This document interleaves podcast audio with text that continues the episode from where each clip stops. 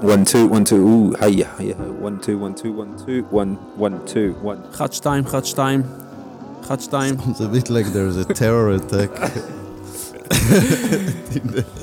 Great. Mic check one two. We've got an intro. Welcome back to Radio Juxtapose. My name is Doug Gillen, and on today's episode, we're coming to you from our glamorous studio setup in Ostend, Belgium, for our second of three episodes recorded live and in person at the Crystal Ship Festival. Today, we go on a journey with Israeli visual noisemakers Unga and Tant from the Broken Fingaz crew. Since the early noughties, Broken Fingaz have been using public space to craft their own instantly recognisable and unique universe. Blending illegal, ephemeral actions with large scale commissioned murals, they've forged their own path on a road that is increasingly well travelled. Originating from the northern city of Haifa, in equal parts, their work offers reflection and escape from a region fraught with social political tension.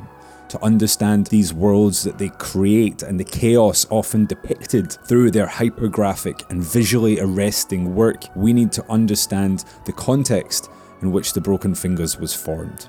Join us for the next hour as Unga and Tant paint a picture of life on the fringe and the formation of one of the most energised crews to emerge from street art culture. Thank you to the whole team at Crystal Ship for facilitating this. All the relevant links will be in the show notes. Enjoy the episode. L'chaim, yeah. I know. Cheers, cheers, cheers. Can you just do me a favour? Can you introduce yourselves? We can introduce each other. Um, I'm sitting here next to Tant, BFC. And this is Unga, original broken finger. You guys have just created a, a, a brand new mural here in Ostend in Belgium. And I think it's a little different for you guys. So could you maybe describe what it is that you've painted and uh, and, and how the experience was? Uh, I mean, first of all, where are we? We're uh, at your hotel room, which you told us to come. You said to wear something comfortable. So let's see where what will happen. He was really hoping for something else. but we are in in uh, uh, on the seaside of Belgium in uh, Ostend, U- Oostend, I Yeah. believe. Believe it means uh, whale's vagina. uh, I don't know what the names uh, the name means, I like that. As a prerequisite for coming to the festival, you need to know the full history of Ostend in Belgium. when was it formed? Who discovered it? but it's a nice it's a nice place. Everyone looks a bit like prehistoric uh, fishermen. Yeah, we, we we were invited for the festival to paint a mural. Deso was also here. It's it's important to mention. He left this morning, so he's not with us. We painted. If we have to describe it, so it's it's quite simple. Uh, it's it's a three-story building, and uh, brick wall painted in off-white, and then on top of it there's a bird that is uh, upside down and is a, with a super thick outline, just brush strokes, kind of minimal, much more minimal than we what we usually do. It's completely stripped back. I mean, I associate Broken Fingaz with color and something a lot more of a visual attack, and this is still grabbing, but in a completely different way. What was the the the thought process behind this? I think if if you follow our uh, recent works, you will see like similar stuff. But I think it's the first time we do try something like this on a wall, like on a big wall, because we do drawings all the time with ink and with spray paint. And what what make it s- strong? I think it's that you're taking something that's supposed to be like small. It we would paint it on like a A4 paper or something, and then you put it on like buildings so it- it's surprising that's the first reaction when people see it and they're like a little bit shocked i know i don't know for us it's just like uh we tried we tried the, the last couple of murals to try every every wall something new that will first of all uh, will be surprise for ourselves I think that's especially after you've been painting for as long as you guys. I think that's important to be able to kind of continue to push yourselves as well as the audience. Super important. Tell me about the bird. Does it symbolize anything in particular, or is is this something that you're keeping close to your chest? Think it's kind of it's a simple image, so you don't even have to explain it. You see a bird, and and then, but if you see the image, it's clear because it's a bird, but the head is down, so it's not going up definitely. And above it, it's also it's the sky because it's outside, so you kind of see the bird not where it's supposed to be.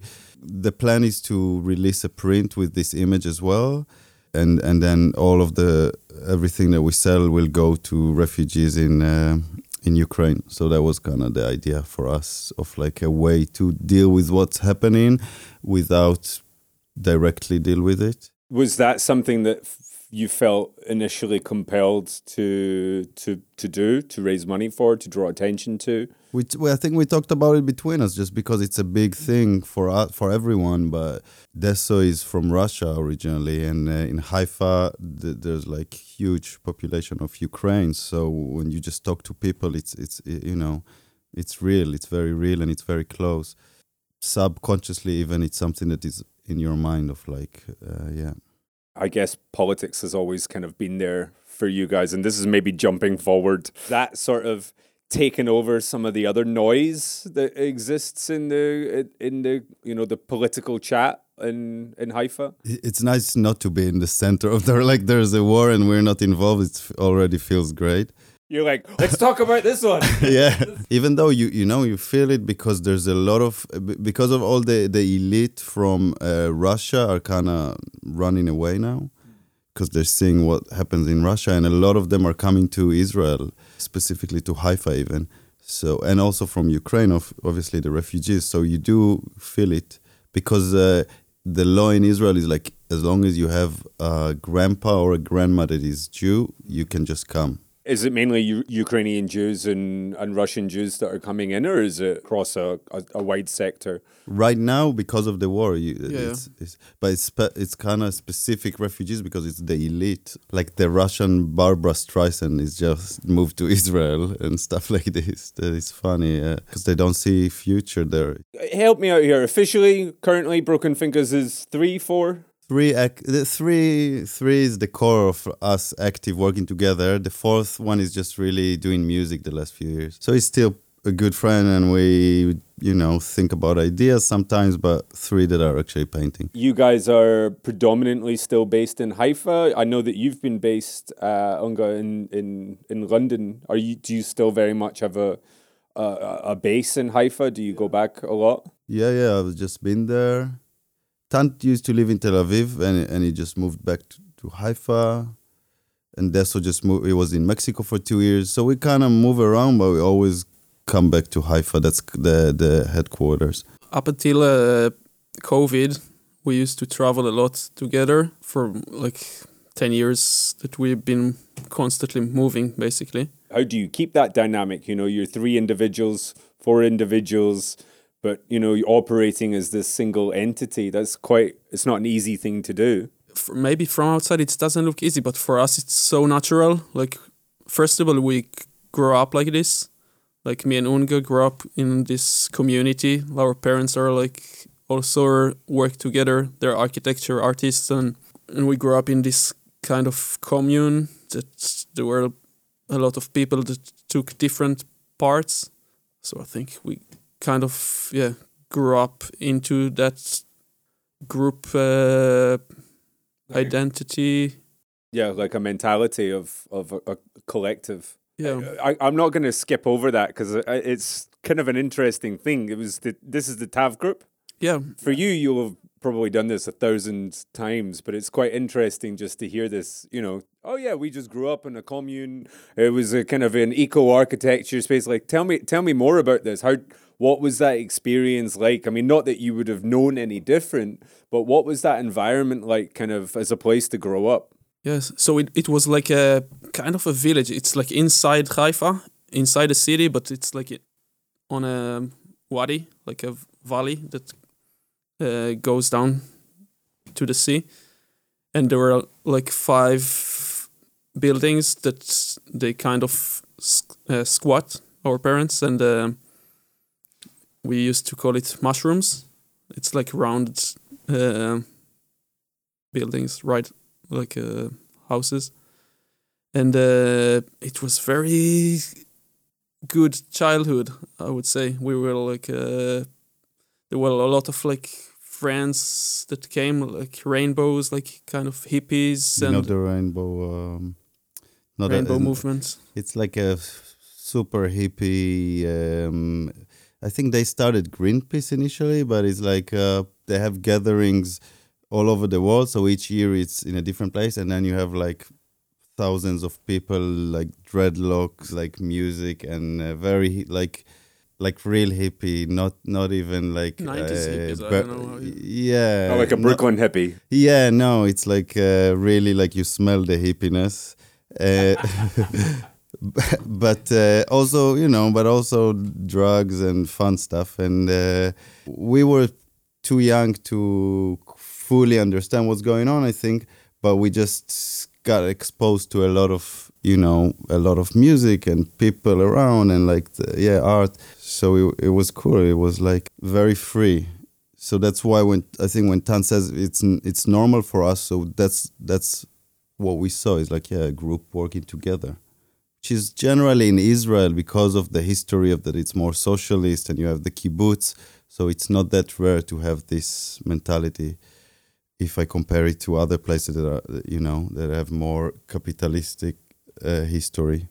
And then when when we grow up a little bit, we start to see graffiti when we when we travel to Europe, and that's I think the second part of a group. When you do graffiti, you go out to bomb. You you need to have a crew. You already had a crew. hmm No, I mean even earlier before before we had Broken Fingaz. So it's yeah, it's gathered as a as a graffiti crew. that, Um, so pre Broken Fingaz, you guys were still running about together, painting. Uh, not really. We were just hanging together, you know, skating, doing whatever. Uh, but uh, then, then uh, graffiti came, and it just made the perfect sense for us. Okay, well, we, we like to paint. We like to be with friends. We need the the rush and the adrenaline of kids, and now we can all focus on something, you know, productive with it. So it, it just felt like this is the greatest thing in the world, and we want to do it forever even though we never ever thought that it will be like a career or something but you know Yeah, I don't think anyone at that time thought No. that there was a career in it. no not at all Would you be painting in Haifa, or was it not until?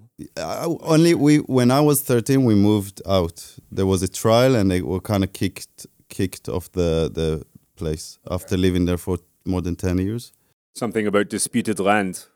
yeah basically they say it was illegal but they they did pay all the time but to the wrong guy or something.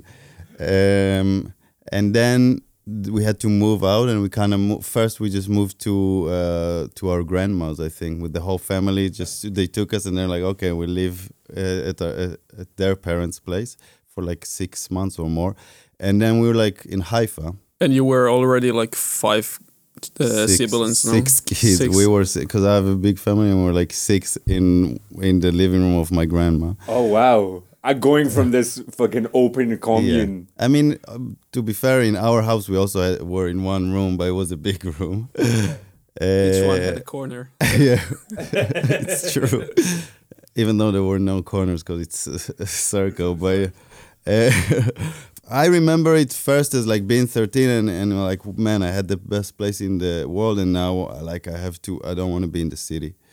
But then it was pretty quickly we're like, oh, skateboarding, graffiti, the fun, the fun part of the city, and and then yeah, we took it to this direction, and we met. and then uh, parties and yeah, and we met. We it's actually a kind of good age to move to the city, and we uh, I met Kip. The, we started the crew initially, and then Tant because he was uh, hanging out with us all the time. It just made sense, and Deso moved to Israel, and we met, and that's yeah, the crew started.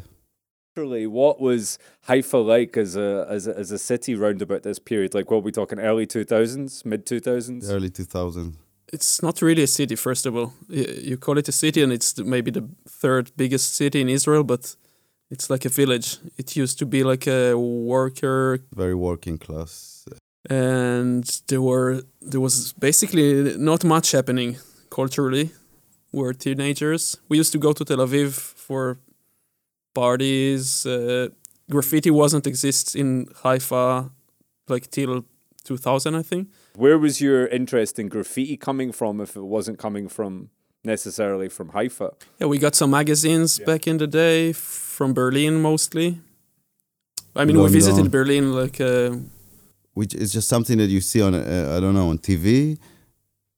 We brought Kip that have a grandma in Bromley in, uh, outside London. He brought a magazine, and that was like okay, we saw it, and it was just something that is too cool to that you, we just have to do it, and um, that's it. We we we went for it because we we were talking even then. How come there's nothing? There's zero graffiti it's true that it's it's not really a city and it's the the even though it's like 300,000 people you don't feel it but there was always like an artistic scene just super small and close. So and it could be punk rock or before the rock and roll or something. So they were it's it's not like you live like in the suburbs and there's zero. It's just you really have to look for it and you have to create if you want something else that is like uh, you can go to a punk rock show, but if you want a hip hop party, you have to create it, and people will come because there is roots of like, uh, you know, especially that uh, we mentioned there's a huge like Russian and and Ukraine population. Yeah, so they are very cultured, like in their roots, and and even if their parents used to li- listen to classical music, it's still something that you know they grew up on appreciating music. So when we started later on throwing parties, they were, I would say, like probably like fifty percent would be like Russian kids and Ukrainian that really Thirsty for something. yeah they are more connected to what happened in Europe or in England. So tell me about the that sort of initial party scene that was just you guys trying to fill a void. It was all part of this was all part of just you taking this ethos from this this community There's and no ethos at all. At this point, it's just we don't want to drive to Tel Aviv to have a party, so we will make one here for our friends, and then it just like started to to become a thing. And the art was embedded in the heart of this. Or was it an extension just to promote it? No, it was just like no. Uh, we started to do parties uh, like uh, almost twenty years ago, two thousand and three or four, I think was the first one, and uh, it was just no one before gave us a, uh, like a platform to do a poster or a, flyer, and we always wanted. So that was the first time. Okay, now we can actually design a poster. So it was just you know it was big part of it i think the all the graphic around it and like the concept and uh, It was was it for you guys just trying to be like, okay, if this if this night had an image, this is what this night would look like.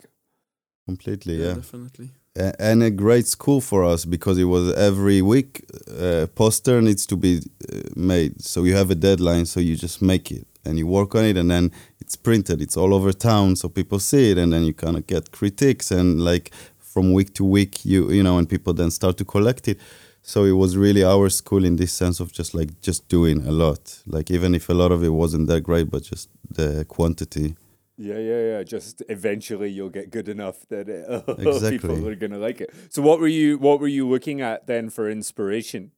comics books um horror movies, a lot of this stuff, illustration, like medical books, illustrations, a lot of those stuff. That was in the early years, right? You have to understand there's no art gallery even till this day in Haifa. No, like one proper gallery. So it's it's it's, it's even hard to say.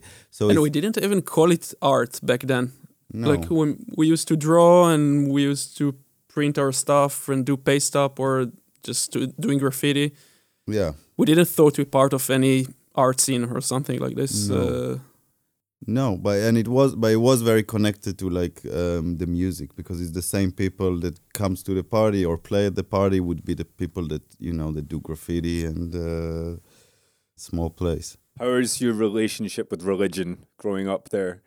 when we were kids i mean there were like the neighborhood that we ha- had our school in it was like a Hadi- hasidic neighborhood there were Orthodox. orthodox and like uh, so you see lots of them and you don't have any connection to them It's weird. It's it's it's very. I think it's mixed Haifa, but also it the history is kind of working class, more left, socialist, and secular. Um, like it's the only city in Israel where you ha- will have buses in in Shabbat in Saturday. Uh, so even in this sense, it's more laid back. It's not really part of your childhood, but then when you grow up, you understand that you were brainwashed a lot. Not so much about religious, also, but more about the whole Zionist idea of like you're just yeah i'm go- just going to school but then, you realize that all those years this they told you a certain narrative about and then we came then the jews came from europe and the land was empty and we just built a beautiful country. Cool sounds like a great story. And then slowly you grow up and you start to ask questions and like hey well all those uh, uh, palestinians they, but they were here before so uh, but that's how the system works you know Yeah, yeah, it works to keep that information away from you. Do you remember? Is that kind of like a coming of age that everyone kind of goes through?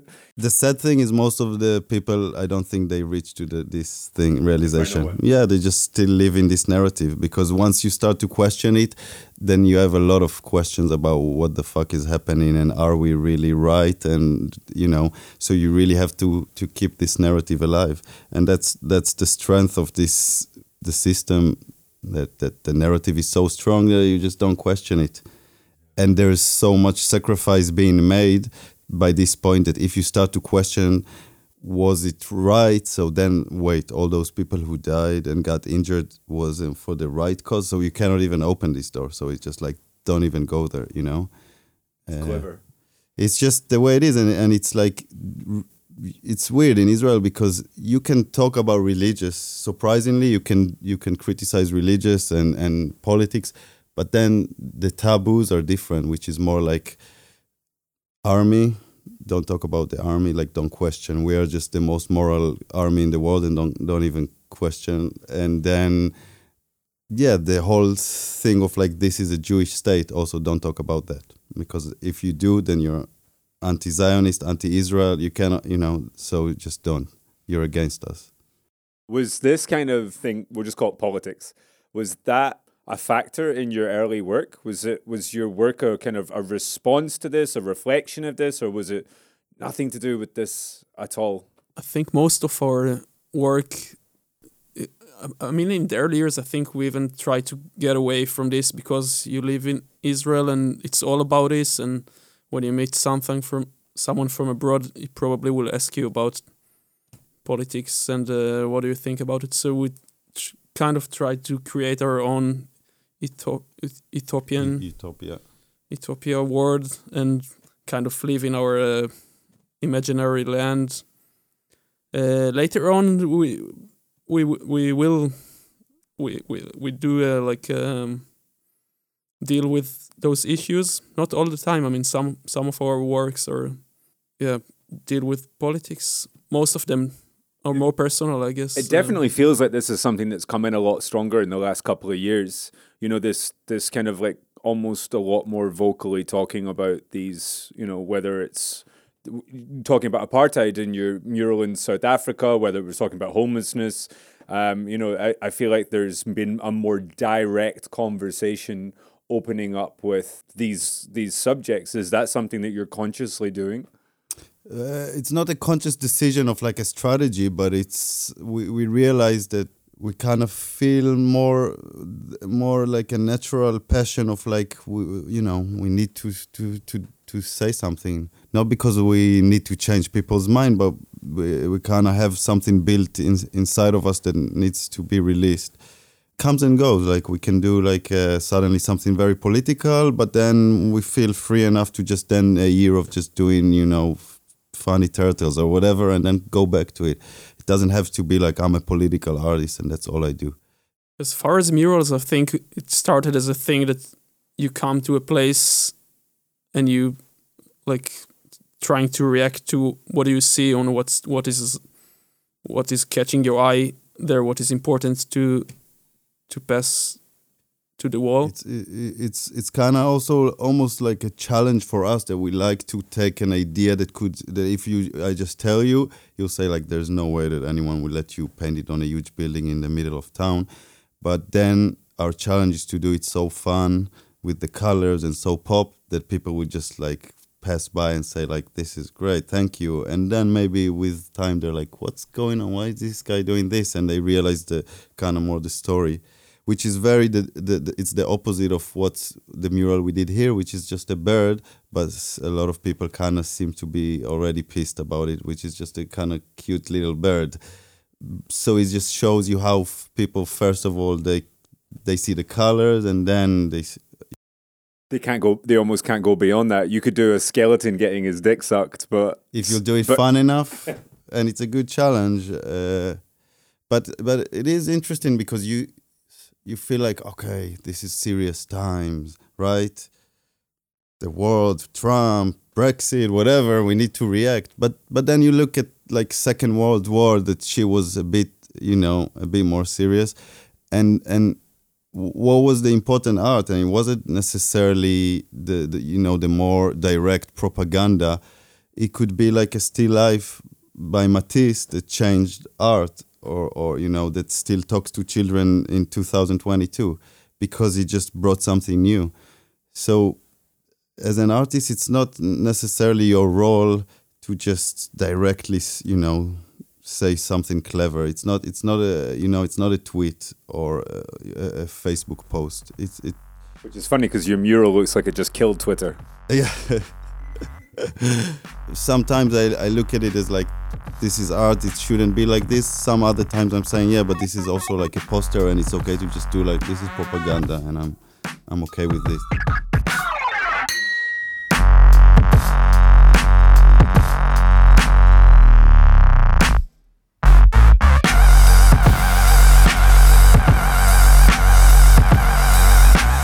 You're listening to Radio Juxtapose live from the Crystal Ship Festival in Belgium, where we are in conversation with Unga and Tant from the Israeli art collective Broken Fingaz crew.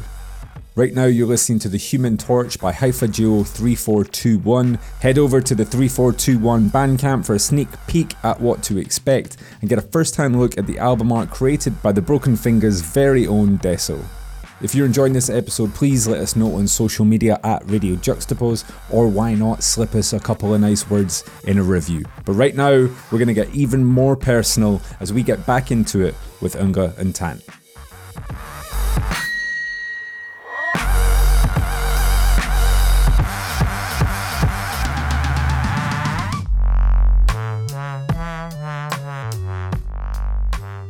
Talk about you know this idea of of it being colorful and quite graphic but like a lot of your your work for a long period of time was quite highly sexually driven quite sexually charged. So what was the the sort of the driving factor behind that? What was the role in your sort of opinion of using sex in your artwork but also in the public?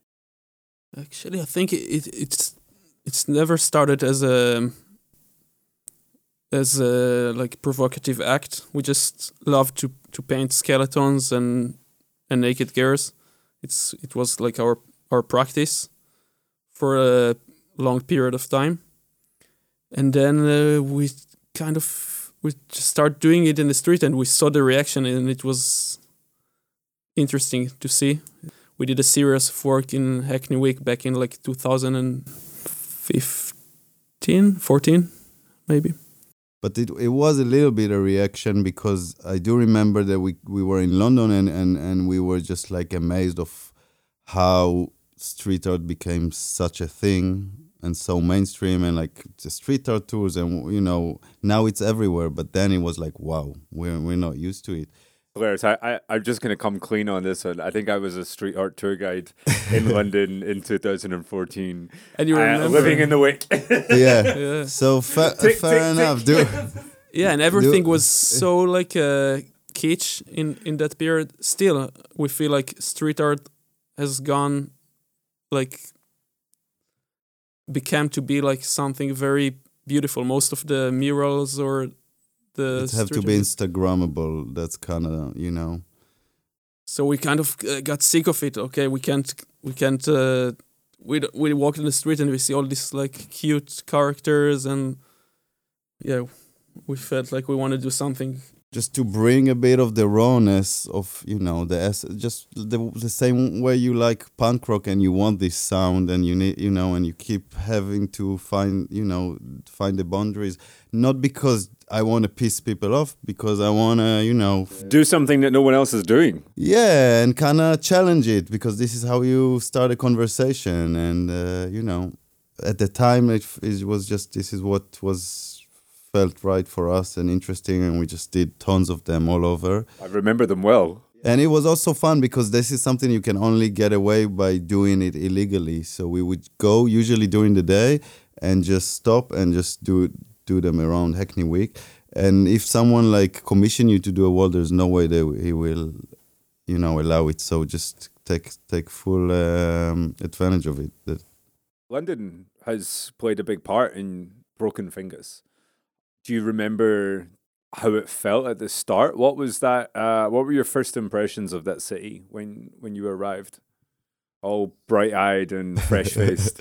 red eyed. Uh, the smell of fried chicken everywhere. I remember when we just arrived. Everyone are very clean.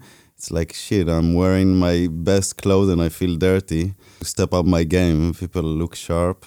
I I really liked it since the beginning. Like I mean, there's this always this Paris London thing. I liked Paris, but when I came to London, I was like, okay, this is a place I would live and and it was a important place for us. We had this the first show we did, uh, our first solo show ever before we even did one in Israel was in London, and it was like uh, yeah, it was an important thing for us. We were basically we got invited to do a show uh, by Noe and Rudy in the Truman Brewery, and we were just I guess so naive that we were just like okay, let's just do the best biggest show ever and didn't think like in any way about logistics. So, so just like two weeks before the show, we called them. By the way, we need a full container to be shipped from Israel, and they're like, "We don't have the budget." Okay, this is if someone have to ship it, and they did, and we we took over a huge space, and we yeah we wouldn't probably no one would allow it now.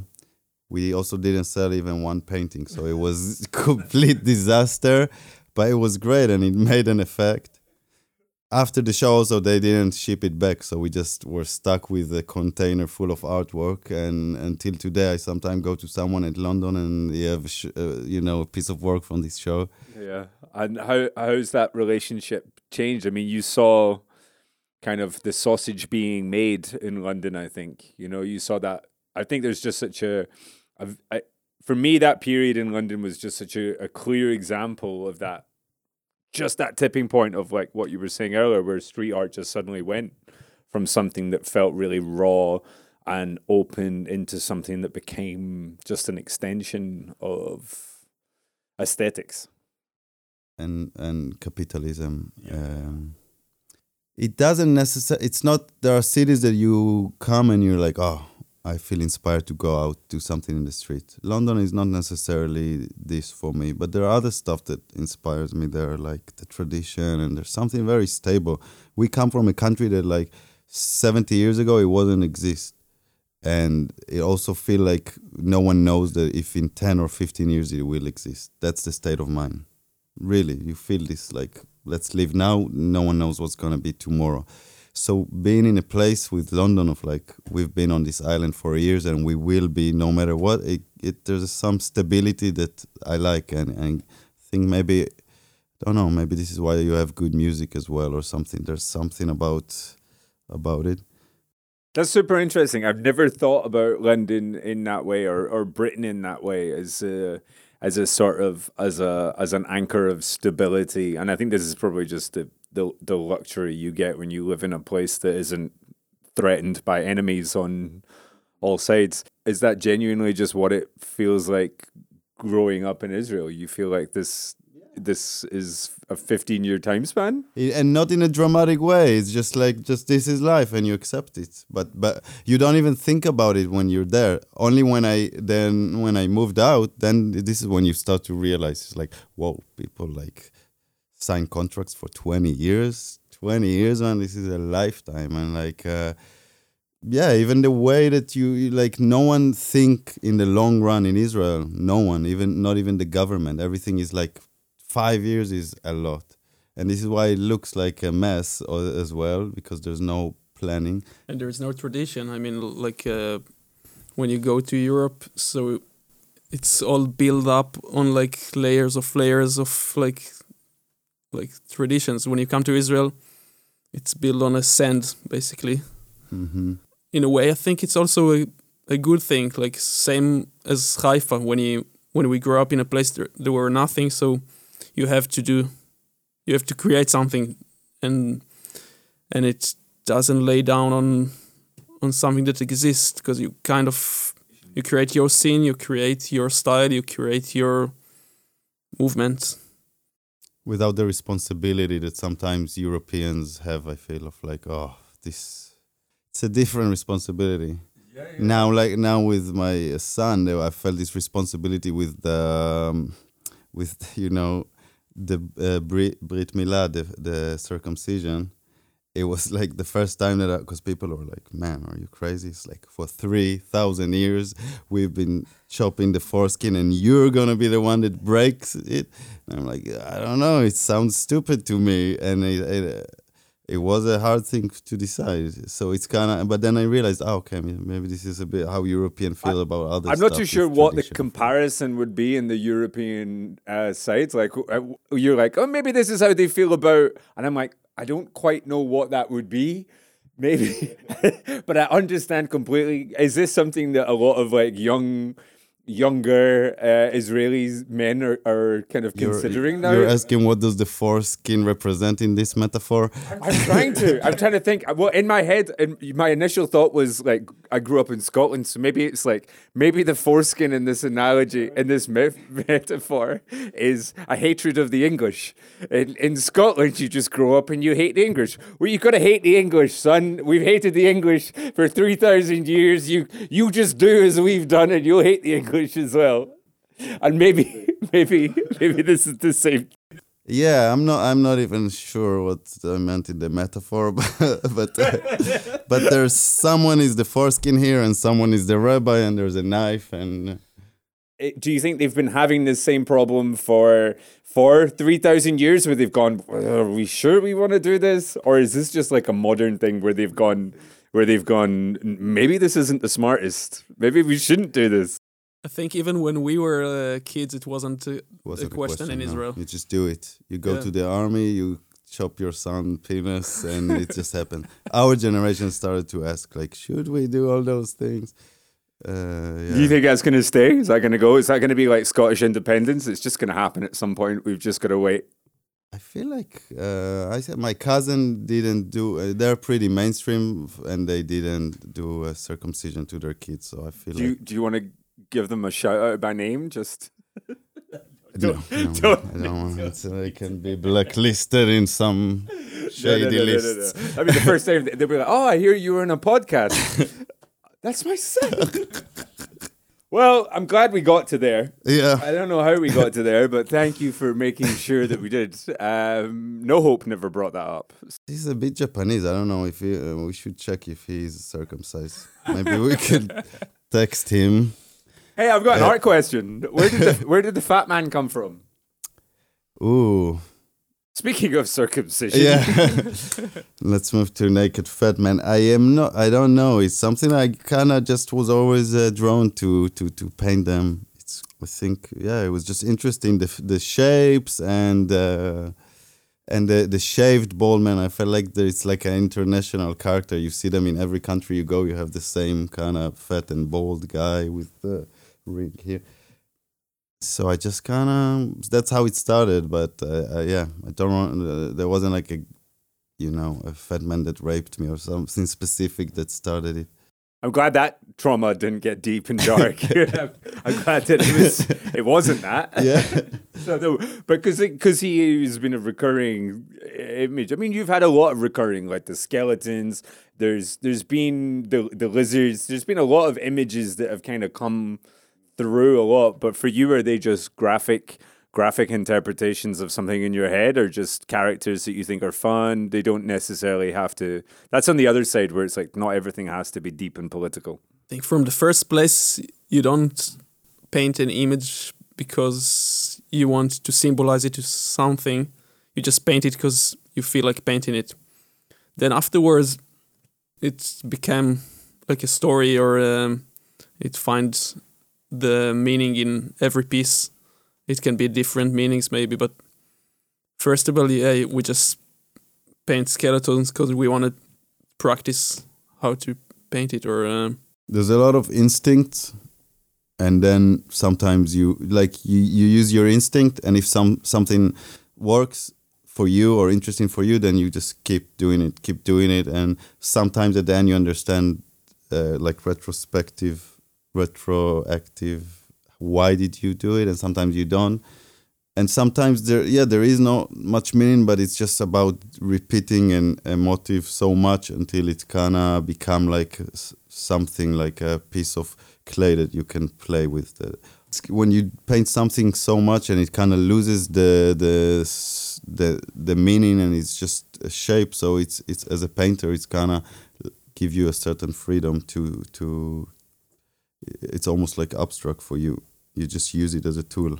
Like an abstract language. Like we build a language, but the letters not necessarily mean something as uh, outside of the context you know you we answered this in the same language to each other so it create a language that exists imagery but sometimes the topic of the painting wouldn't be like what we depict. It's just a tool to deal with something that for us is interesting at the time. And it could be about the colors or about the composition or about expression. And we just use what in front of us or which image that we already drew so many times to do it. So people will see it and say oh that's an image of still life or of a dog. But actually the, the painting is not about this it's about whatever we were dealing at the time do you prefer to keep these meanings close to yourself to keep the paintings kind of open for interpretation or do you think that they should have like this is what this is about Usually we do. I think sometimes it's it's very obvious, but other times when the meaning is just like, oh, this represent this, therefore that, I understood the painting, then it's a bit like that's it. Then you, you understood it. You're moving on and it doesn't stick. So we, we always prefer to leave it a bit open ended. Uh, also, that's the reason that we paint, that we do visual art. I mean, if we want to write an article or to write a book, so we will describe it in words when you do a painting, it has to speak for itself as as an art, as something that you look at. You feeling something. There might be a story, but the most important thing is that, that it will be interesting as a painting, not as a something that you can write about the painting. For you guys, then, how do these ideas and this sort of ethos how does that change going from the street into the gallery and into the studio what's the same and what's different?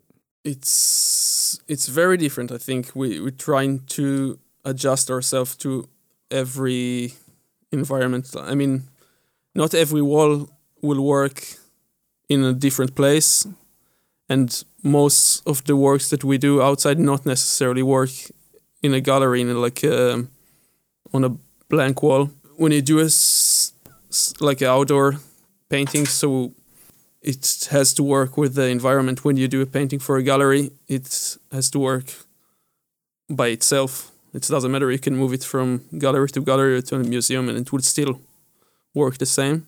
Street art is and graffiti is a lot about the context. It's kind of it's where the location and the city and the architecture and, and most of the time the, the, the interest in street art is the, the people that, that you know understand their, their surrounding and then moving in, into a gallery is just something completely new you take some of the stuff that you learned in the street but you have to learn from scratch again and understand and, and uh, it, it's very exciting for us. I think that uh, like uh, maybe six, seven years ago, we we we started to get a bit into more painting because before it was everything was very flat. So even if we did an acrylic painting, it, we trying to um, to imitate this the seal screen effect, so it looks like a flat print. And then we felt like we did works for an exhibition and and the process was a bit like boring because once you did the sketch you already could know exactly how the painting gonna look. We traced it with a grid or whatever and then you just kind of fill in and it looks crisp and great but it was a bit boring. So basically once the, the you traced it it feels like a monkey can do it. And and maybe it's okay but we felt like we want the process also to be interesting and surprising. And and we started to move a bit more into like painting with oil paint and from still life and not even knowing what we want to do and and but just we want things to be more dynamic and to make and first people were a bit like what what are you doing? Why i mean we want like skeleton fucking uh, each other on the street. And suddenly you're you're painting bananas with uh, oil paint. And i wasn't even sure why i'm doing it but i felt a certain excitement that reminded me the excitement i felt when i started graffiti of like wow that's all i want to do. So that's a good sign. So even if i don't know why i'm doing it if i have this feeling i'll keep doing it. And i still not sure where are we going but i know that it, it gave us a lot of freedom because once we did this and we started to do stuff that are a bit m- more weird for our audience, then you kind of get rid of the audience that is closed-minded enough and just want the same thing, and the the people who stick with you are the people that are in it for the ride and they're like, take us somewhere where we trust you.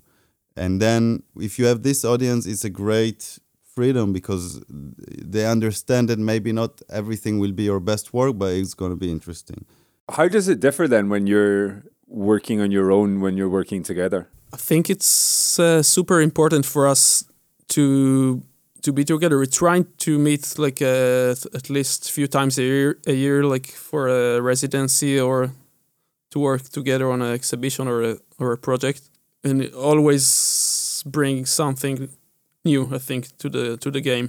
When we work alone, I think it's yeah, it's also important and it's kind of like balance it because each one developed his own skill or his own perspective and then when we meet again so we kind of reacted to those changes that each one of us has been through so it's very good system i feel like uh, it's a very good school for us like we always have each other for feedback and um, we kind of built a little system that gives us I, I saw the Beastie Boys documentary not that long ago, and I the thing that first of all it was it was just cool, but also the thing that inspired me the most, and I feel like we are kind of lucky to have it in a in a different way is this that the fact that they really gave each other the ability to experiment, and if someone comes with a weird idea, and and the, the others are not like looking at him, giving him like weird looks. They're just like, okay, we're not sure, but try it, sure. And they did it in such uh, that, uh, that really inspired me to push it even more after I saw it. And and I think we also try to do it like we will never say like just no. If someone brings something and you're not completely sure, you're like, let's try it, and then maybe we, we're not we're not gonna use it, but we're gonna try it. So kind of allow allow it and um, yeah there's a there's a lot of power to it and and whenever we get together some new ideas come to to life Have you guys started thinking about like where that where that goes? You know, where where this where Broken Fingaz goes from beyond this cool thing entity that moves around and appears in places can it go back and recreate the kind of same energy or environment that you that you grew up in in some capacity? You know can it can it then plant roots somewhere more permanent is really my question. I don't know. I mean uh, we we talk about it right? Yeah, I mean, it, I think it was kind of our dream for a for a long time to have this community back. For a f- few years, I think I was really motivated to to make it happen somehow. Still, I mean, it will be amazing if it if it will happen. Uh, but then, yeah, you grow up and each one have his family and. Um, you know you, you get uh, settled a little bit a little bit and everyone get more lazy it's harder to move to move and to build Yeah. to build something. Even our parents that like it worked for ten years, and then they, we get we got kicked out of the this place, and they never recreated managed it. to yeah, to to make it happen again. They tried, I mean, but it's hard. But we do. I think if you if you ask us what our the dream scenario is to live near the beach or near nature, but not too far from a city. Sounds familiar. Yeah, to be surrounded with friends, like to have a community, a sense of community, and to create art. To just have a big ass studio and and create art. I mean, that's it. I think we don't. None of us want to be rich just for you know buying fancy cars. It's just we want to have a, a nice studio and to be able to choose the project that we want and just you know and and I, I I do believe it will happen. There was one moment that just each one was in a completely different part of the world. Recently, it's feel, because of Des and, and Tant came back to Haifa recently, and we're gonna uh, op- hopefully open a new studio there soon. So maybe maybe it still will happen, but um, But also, yeah, in this time, we always talk about the bad things about uh, all this social like media and but it also have a good thing. I mean, we have a community, even if it's not have doesn't have like a physical place. We do have a community, and we we talked a lot. Like uh, three of us, uh, like if not every day, so we're like few times a week and we do like meetings and we, we always like in the subconscious of each other you know even if unga or deso is not like uh, working with me in, in the same space when I, when I do a drawing i will already have their voice like telling me you know something what the fuck, man? I don't know. I think there's something so beautiful about that idea. I just think in a world that just becomes so individual and so, you know, we we our ancestors will have grown up in communities. They will have relied on each other. They will have relied on big families. You know, this was how you survived. You survived because there was power in numbers, that you would have enough people to look after you and to do all these things. And a community was like this really important thing. And I think growing up in, in Britain, that that's been chipped away at. And like, forget about graffiti. I think the greatest act of rebellion is this idea of having these small collectives of people that are, you know, fucking talking to each other and relying on each other. I think that's a it's a really powerful thing that you guys have described here, and I hope that uh, people listening can take something away from that. And I, I yeah, really enjoyed listening to you guys talk today. you need to to yeah to put your ego down if if you want to live in that kind of community or a collective or a crew whatever you have to like take your ego down you're not yeah like and to be yeah super open about like uh, everything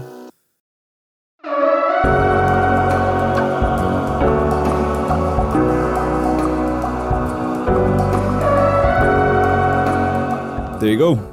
That was it. Unga and Tant from the Broken Fingaz crew. Hit up their social media pages. We will put the links in the show notes. I definitely recommend if you haven't had a chance already, if they are still available, get your hands on one of their sexy new books. It's a full deep dive into their 20 year history and it is just really, really, really well produced. If you're listening to this at the exact time of release, there might still be a couple of the Ukraine prints that we mentioned way back at the start of the episode. I don't know. They were going fast by the time I recorded this, so good luck on that one. But anyway, thanks to the guys for taking the time to sit with me. Thank you once again to the whole team at Crystal Ship for facilitating this. My name was Doug Gillen. I will be back with you with one final episode from Belgium. This one is an absolute hitter. We have got Bezt from the ETAM crew, one of my all time absolute favourite muralists. Until that moment comes, take care of yourselves and each other.